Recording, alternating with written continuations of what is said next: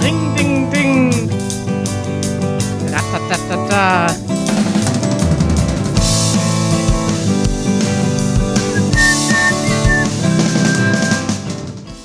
Hallo, hallo.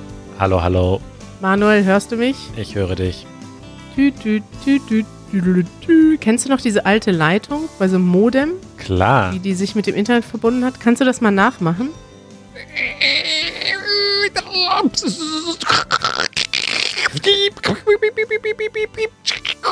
So, und jetzt lädt die Seite und zwei Minuten später ist die Seite geladen.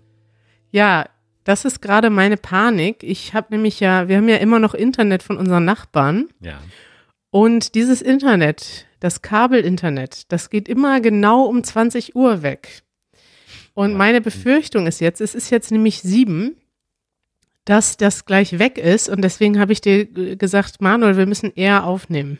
Äh, ja, ist äh, mit dem Internet ist halt so eine Sache, ähm, weil Kabel, da kommt halt auch Fernsehen drüber und deswegen, wenn alle Fernsehen gucken, fällt das Internet aus. Das ist die aktuelle Theorie der Lage, ne? Ja, also wir haben jetzt drei Abende in Folge, hatten wir immer zwischen acht, so acht und 22 Uhr. Manchmal gar kein Netz und manchmal sehr schnelles, aber meistens gar kein Netz. Hm. Und wir werden das hier gleich weiter verfolgen. Im Notfall habe ich gedacht, könnte ich mich einfach in die U-Bahn setzen, weil selbst da besseres Internet ist mittlerweile. Da ist ja hier auf der U2, auf der Strecke ähm, nach Pankow, ne? ja. Da ist ja mittlerweile Wifi, ne? Ja. Nee, da ist äh, 3G ist da. Ja? Ah, immerhin. Oder? Oder ist da WLAN im, in der U-Bahn? Das wäre mir jetzt persönlich neu. Beides, aber ich glaube nicht zwischen den Stationen, ich glaube nur in den Stationen. Aber zumindest auf der U2 und auf der U8 haben sie auf, ausgebaut, glaube ich. Ja, also das würde jetzt schon sehr gut passen. Dürfte ich vielleicht direkt mein Das nervt äh, einbringen, bevor wir ne, die, das Follow-up machen? Na gut, wenn du es unbedingt willst, hören hau raus. Das nervt.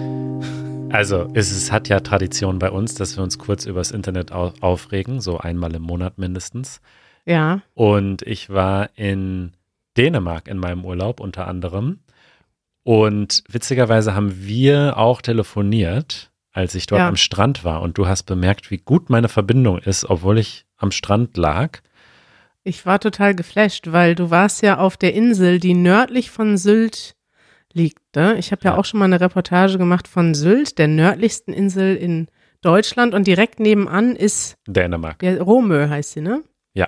Die Insel, wo du warst. Ja, und das ist ja genau um die Ecke. Und auf Sylt hat man nämlich am Strand nirgendwo Netz. Und wenn überhaupt, hat man manchmal dänisches Netz. Das ist ja schon echt krass. Ja, genau. Ja, und äh, tatsächlich war es dann auch so auf der Fahrt von Dänemark nach Hamburg mit dem Zug. Da war es tatsächlich so, dass ich äh, im, also ich, äh, kurze Hintergrundstory, ich, äh, eins meiner Projekte ist äh, Newsletter sortieren. weil, Wie? also ich, es gibt so Newsletter, die abonniere ich, weil ich, Mhm. weil sie mich wirklich interessieren. Ähm, und ich habe aber in Gmail so einen Filter, der die automatisch wegsortiert in einen Ordner. Also die bleiben ungelesen, die kommen aber nie in der Inbox an. Die sind einfach, die wandern direkt in diesen Ordner, weil ich Ja. quasi tä- nicht in der täglichen Arbeit äh, unterbrochen werden möchte, sondern ich gucke mir die dann an, wenn ich Zeit habe, wie eine Zeitschrift so. Ja. Und ähm, leider sind da mittlerweile 800 Newsletter drin, weil ich sehr lange nicht dazu gekommen bin, mir die anzugucken. Und ich dachte, ach, jetzt sitzt du im Zug dreieinhalb Stunden, jetzt guckst du dir endlich mal die Newsletter an. Und das hat auch äh, 20 Minuten lang wunderbar funktioniert. Und das war äh, der Teil der Strecke, der noch in Dänemark war. Und zack, direkt hinter der deutschen Grenze äh, war dann das LTE weg und nur noch Edge. Wenn überhaupt, ganz oft dann auch gar kein Empfang. Natürlich. Und äh, dass das jetzt nicht nur anekdotisch so ist, sondern auch wirklich, habe ich hier mal ähm, rausgesucht, werden wir mal verlinken. Also die Daten sind von 2018, aber da war es so, dass äh, die schnellsten LTE-Netze Europas sich so verteilen, dass Platz 1 die Niederlande belegen mit einer Durchschnittsgeschwindigkeit von 42 Megabit pro Sekunde und einer ähm, Verfügbarkeit von fast 90 Prozent. Also 90 Prozent der Niederlande hat man LTE. Äh, Dänemark kommt auf Platz 6, hat immerhin noch 80 Prozent Verfügbarkeit. Hm. Und Deutschland kommt auf Platz 32. Es gibt nur vier Länder in Europa, die schlechter sind, mit äh, einer Geschwindigkeit von 22 Megabit und einer Verfügbarkeit von 65 Prozent. Ja, das ist einfach nur schlimm. Ja. Es ist so schlimm. Das war's auch schon. Das war mein, mein Das nervt. Manuel, also du hast jetzt äh, schon wieder Internetproblem. Ich habe Internetproblem. Wollen wir nicht direkt irgendwie eine eigene Kategorie machen? Das Internet nervt der Woche oder das Internetproblem der Woche. Und dann können ja auch unsere Zuhörerinnen und Zuhörer mal ihre Internetprobleme uns schicken. Ja. Und wir lesen die dann stellvertretend vor. Und ähm, mit äh, Bashing von Firmen, deutsche Regierung, alle, die dazu gehören. Also du möchtest ein Segment einführen, in dem es spezifisch um Internetprobleme geht. Ja, wahrscheinlich nicht. Ich, also ich habe eine Idee. Können wir nicht ähm, das noch erweitern und sozusagen alle Technikprobleme? Also wenn jemand Technikprobleme hat, kann er uns das mitteilen, entweder nur um sich aufzuregen, so wie ich jetzt gerade, oder vielleicht ist es ja auch was Konkretes, wo ich vielleicht helfen kann oder du. Oh, das wäre eine neue Rubrik. Manuel hilft. ich mache ja erst so wenig Tech-Support bei so wenigen Leuten. Ja, genau. Manuel hilft. Aber das finde ich eine spannende Rubrik. Also ich wollte nämlich auch noch was vorschlagen. Vielleicht kannst du mal ganz kurz den, den Teaser für Das ist schön spielen. Das ist schön. Das ist schön. Äh, Manuel, und zwar habe ich eigentlich gar nichts, was schön ist. Und das möchte ich ändern. Und dass ich das ändern möchte, das finde ich schön. Ist das, macht das Sinn? Ja, das ist sehr meta, wie die Amerikaner sagen würde. Das ist eine sehr übergeordnete Ebene jetzt. Das ist mir zu meta. Ja.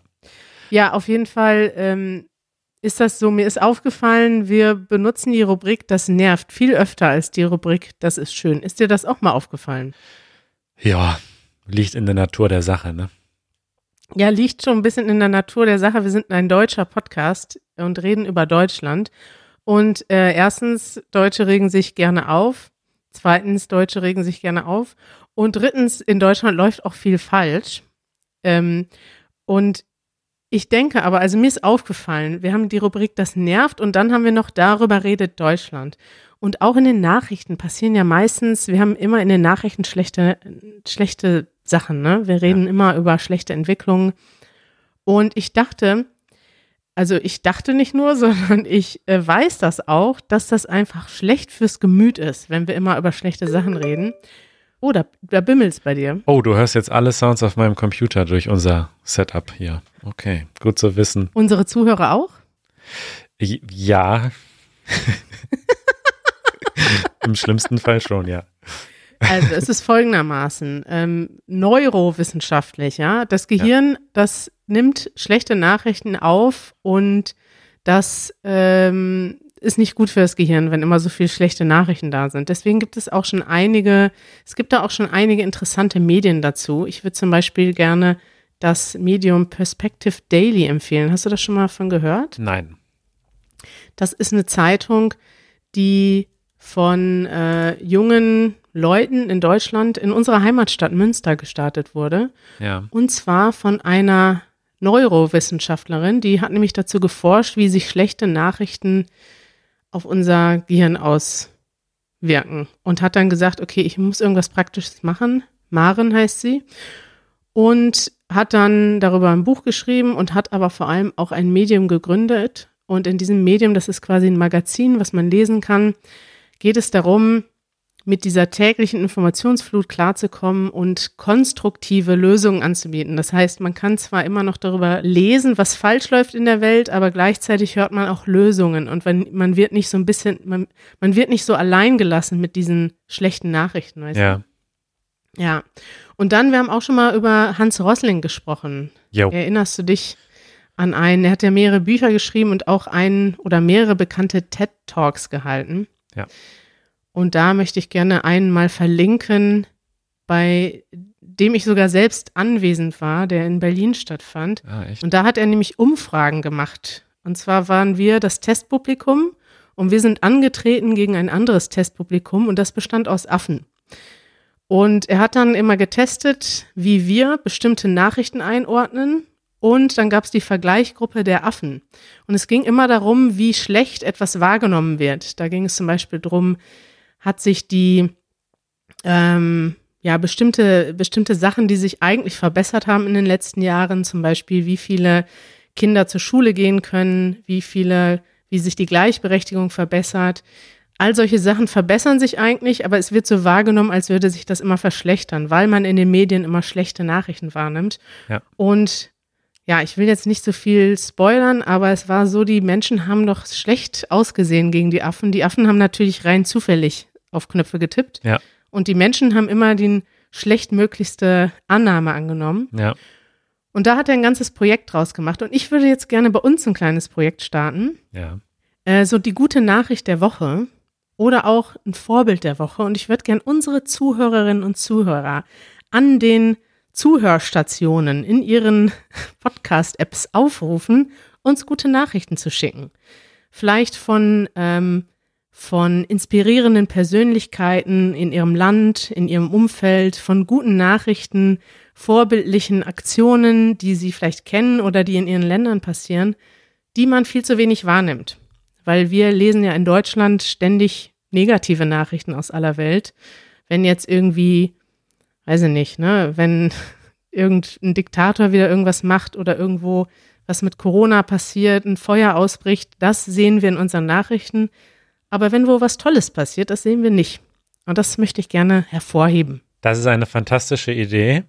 Ähm, ein anderer Podcast, den ich höre, hat auch ein, ein Segment, die gute Nachricht. Ähm, deswegen fühle ich mich jetzt ein bisschen, als würden wir das klauen. Wir lassen das bei Das ist schön einfach, aber wir holen uns Hilfe. Wir können das auch als eigenes Segment machen. Ist doch wie Ja? eine Hommage. Das ist nämlich Logbuch Netzpolitik, kann man auch nochmal erwähnen. Ich hatte den schon mal empfohlen. Die sprechen halt über Netzpolitik und das ist so ein Bereich, da gibt es tendenziell auch immer sehr viele schlechte Nachrichten und deswegen haben die extra ein Segment eingeführt, die gute Nachricht, äh, wo sie, wenn dann mal eine gute Nachricht ist, das so ein bisschen hervorheben. Und das ist doch schön, das macht gute Laune und das machen wir halt auch. Jetzt nur nicht mit äh, Netzpolitik spezifisch, sondern generell. Und ich finde die Idee sehr schön, dass wir da auch ähm, Einsendungen aus aller Welt entgegennehmen. Ja, Ist doch toll. also, das, ich finde das toll und ich würde auch gerne gute Nachrichten aus aller Welt verbreiten. Fantastisch. Die gute Nachricht. Schön. So, wie geht's weiter hier? Ja, Manuel, ich habe divers, wir haben noch einige Fragen von unseren Zuhörern. Ja. Wir haben auch ähm, noch ein Follow-up.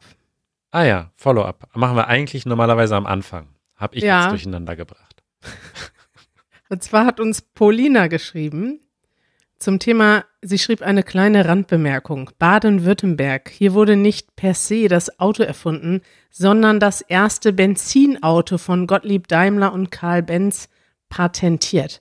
Es gibt viele Leute, die sich mit Autos besser auskennen als wir, Manuel. Die meisten wahrscheinlich, ja.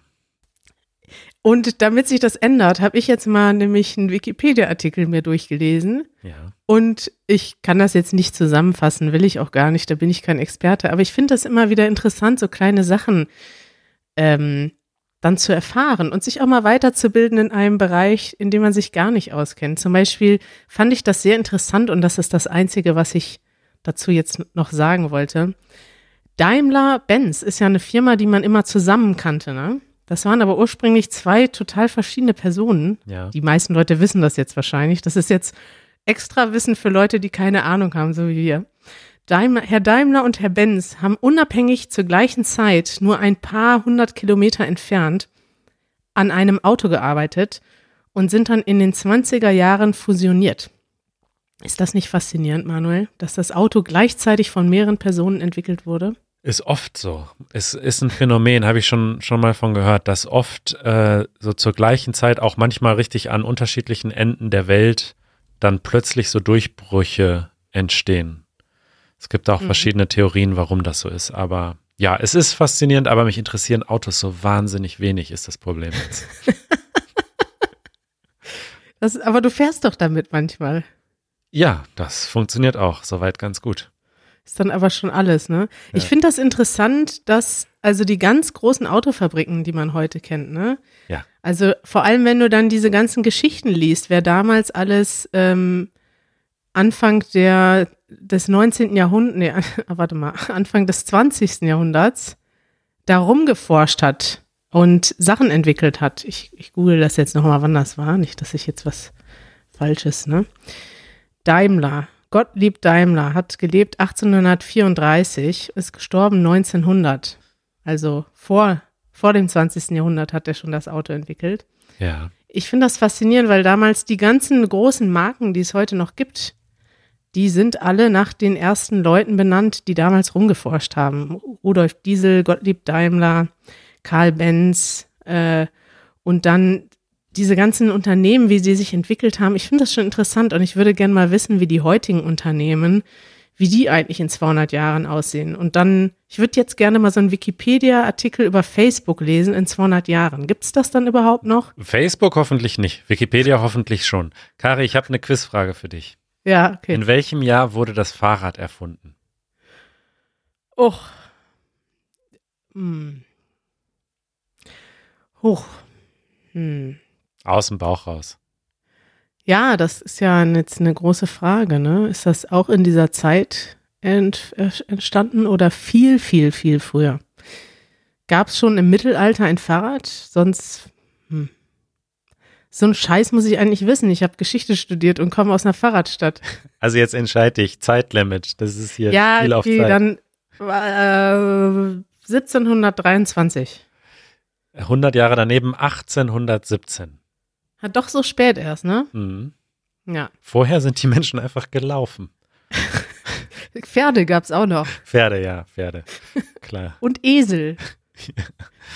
ja. Faszinierend, dass es die Pferde haben eigentlich, glaube ich, so ihren Transportwert ähm, erst nach dem Zweiten Weltkrieg verloren. Ich glaube, nach dem Zweiten Weltkrieg war ja so viel kaputt, dass die Pferde dann wieder, ähm, ja, da, ich, ich meine das mal gelesen zu haben, dass selbst nach dem Zweiten Weltkrieg Pferde noch einen ganz entscheidenden Teil des Transports wahrgenommen haben, weil einfach, es gab da noch nicht Autos für alle. Gefährliches Halbwissen, präsentiert vom Easy German Podcast. Ja, wie immer, ne? Hier ganz, ganz verlässlich zeigen wir euch, was wir wissen. Ja. Wir haben noch Fragen, Manuel. Eure Fragen. Die Ä und Ü Edition. Was heißt das denn? Äh, nee, nicht Ä, äh, die Ö und Ü Edition. Sag das mal dreimal schnell. Die, die Ö, Ö und Ü Edition. Die Ö und Ü Edition. Die Ö und Ü Edition. Ja. Und zwar haben wir gleich zwei interessante Fragen, die erstmal nicht nichts miteinander zusammen, äh, die erstmal nicht miteinander zusammenhängen. Mhm. Aber Weiß aus Afghanistan hat uns einen Kommentar geschrieben. Ja. Ob die Stadt im Süden in Bayern München oder Mönchen heißt, also mit Ü oder mit Ö. Denn jemand hat ihm gesagt, dass früher in München viele Mönche gelebt haben und dass die also dass die Stadt deswegen München heißt. Ja, interessant. Ich habe mir das auch mal durchgelesen bei ähm, Wikipedia. Ja. Und dieses München kommt oder ist erstmals erwähnt 1158 als Forum Apud Munichen. Und das heißt der Marktplatz bei den Mönchen, ah. offenbar. Und deswegen heißt das wohl, hieß dann wohl München ist von bei den Mönchen abgeleitet. Es ist aber immer noch nicht so ganz klar, ob da überhaupt eine Mönchssiedlung war oder ob da überhaupt Mönche gelebt haben oder dieses Munichen vielleicht ein anderer Name war. Das ist ganz interessant. Ich, ich würde denken, also so als Geschichtswissenschaftlerin würde ich denken, dass sowas irgendwie heute bekannt ist. Aber zumindest bei Wikipedia steht, dass es nicht ganz klar ist, ob da wirklich Mönche gelebt haben oder nicht. Also entweder kommt es von den Mönchen oder es ist einfach ein Name. Interessant. Also heute heißt es aber München mit Ü, um die Frage zu beantworten. Genau, und das bringt uns zur nächsten Frage von Amma aus Ägypten. Amma ist durchgefallen, ist in seiner medizinischen Fachsprachenprüfung durchgefallen. Oh nein. Das tut uns sehr leid. Und zwar, weil er den Namen des Patienten falsch geschrieben hat. Der oh, Patient Scheiße. hieß mit Nachnamen Möller, aber er hat ihn stattdessen mehrmals mit Herrn Müller angesprochen. Er sagte immer wieder, nein, es ist Möller mit Ö, nicht Müller. Und ähm, jetzt schreibt Amma, dass es sehr schwierig für ihn ist, diese beiden Namen Möller und Müller auseinanderzuhalten. Und jetzt eine sehr, sehr gute Frage, denn auf Englisch gibt es ja, oder eigentlich in jeder Sprache, also zum Beispiel äh, P und B, äh, ja. kann man manchmal nicht so auseinanderhalten. Dann sagt man auf Englisch P for Pen oder B for Book. Oder ich persönlich kenne das zum Beispiel vom Telefonieren, ja. Äh, dass man S und F nicht gut auseinanderhalten kann. Und dann sagt man immer S wie Siegfried oder F wie Friedrich. Ja, da gibt es dieses, ist das das Morse-Alphabet oder wonach? Ja, das ist, das ist so mit Charlie und so, dass dieses, das benutzen, so. also das benutzen nur die richtigen Nerds. äh, S wie, was ist denn das dann? Sigma oder so. Ähm, ja, jedenfalls fragt er jetzt, ob es so etwas nicht für Ö und Ü gibt. Hm. Damit man sagen kann, Müller mit Ü wie Überraschungsei. Ü wie Überraschung. Ich glaube, das kann man sich selber ausdenken, oder? Also es gibt keinen Standard, würde ich sagen, bei Ü. Bei S wie Siegfried höre ich immer wieder. Ja. Auch wenn Siegfried ein total unpopulärer Name ist heutzutage.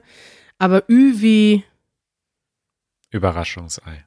Ja, gibt's nicht. Es ist interessant, weil ich habe das schon von anderen Leuten gehört, die auch Deutsch lernen, dass dieser Unterschied zwischen Müller und Möller aber auch überhaupt der Unterschied zwischen Muller und Müller.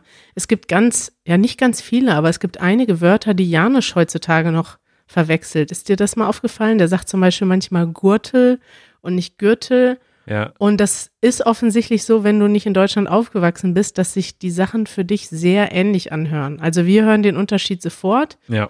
Und viele andere Leute hören den Unterschied nicht. Und ich finde das ehrlich gesagt ziemlich krass, dass man deshalb durchfällt. Ja, Auf der anderen Seite ist es natürlich so, also ähm, Müller, lese ich gerade bei Wikipedia, ist der häufigste deutsche Familienname.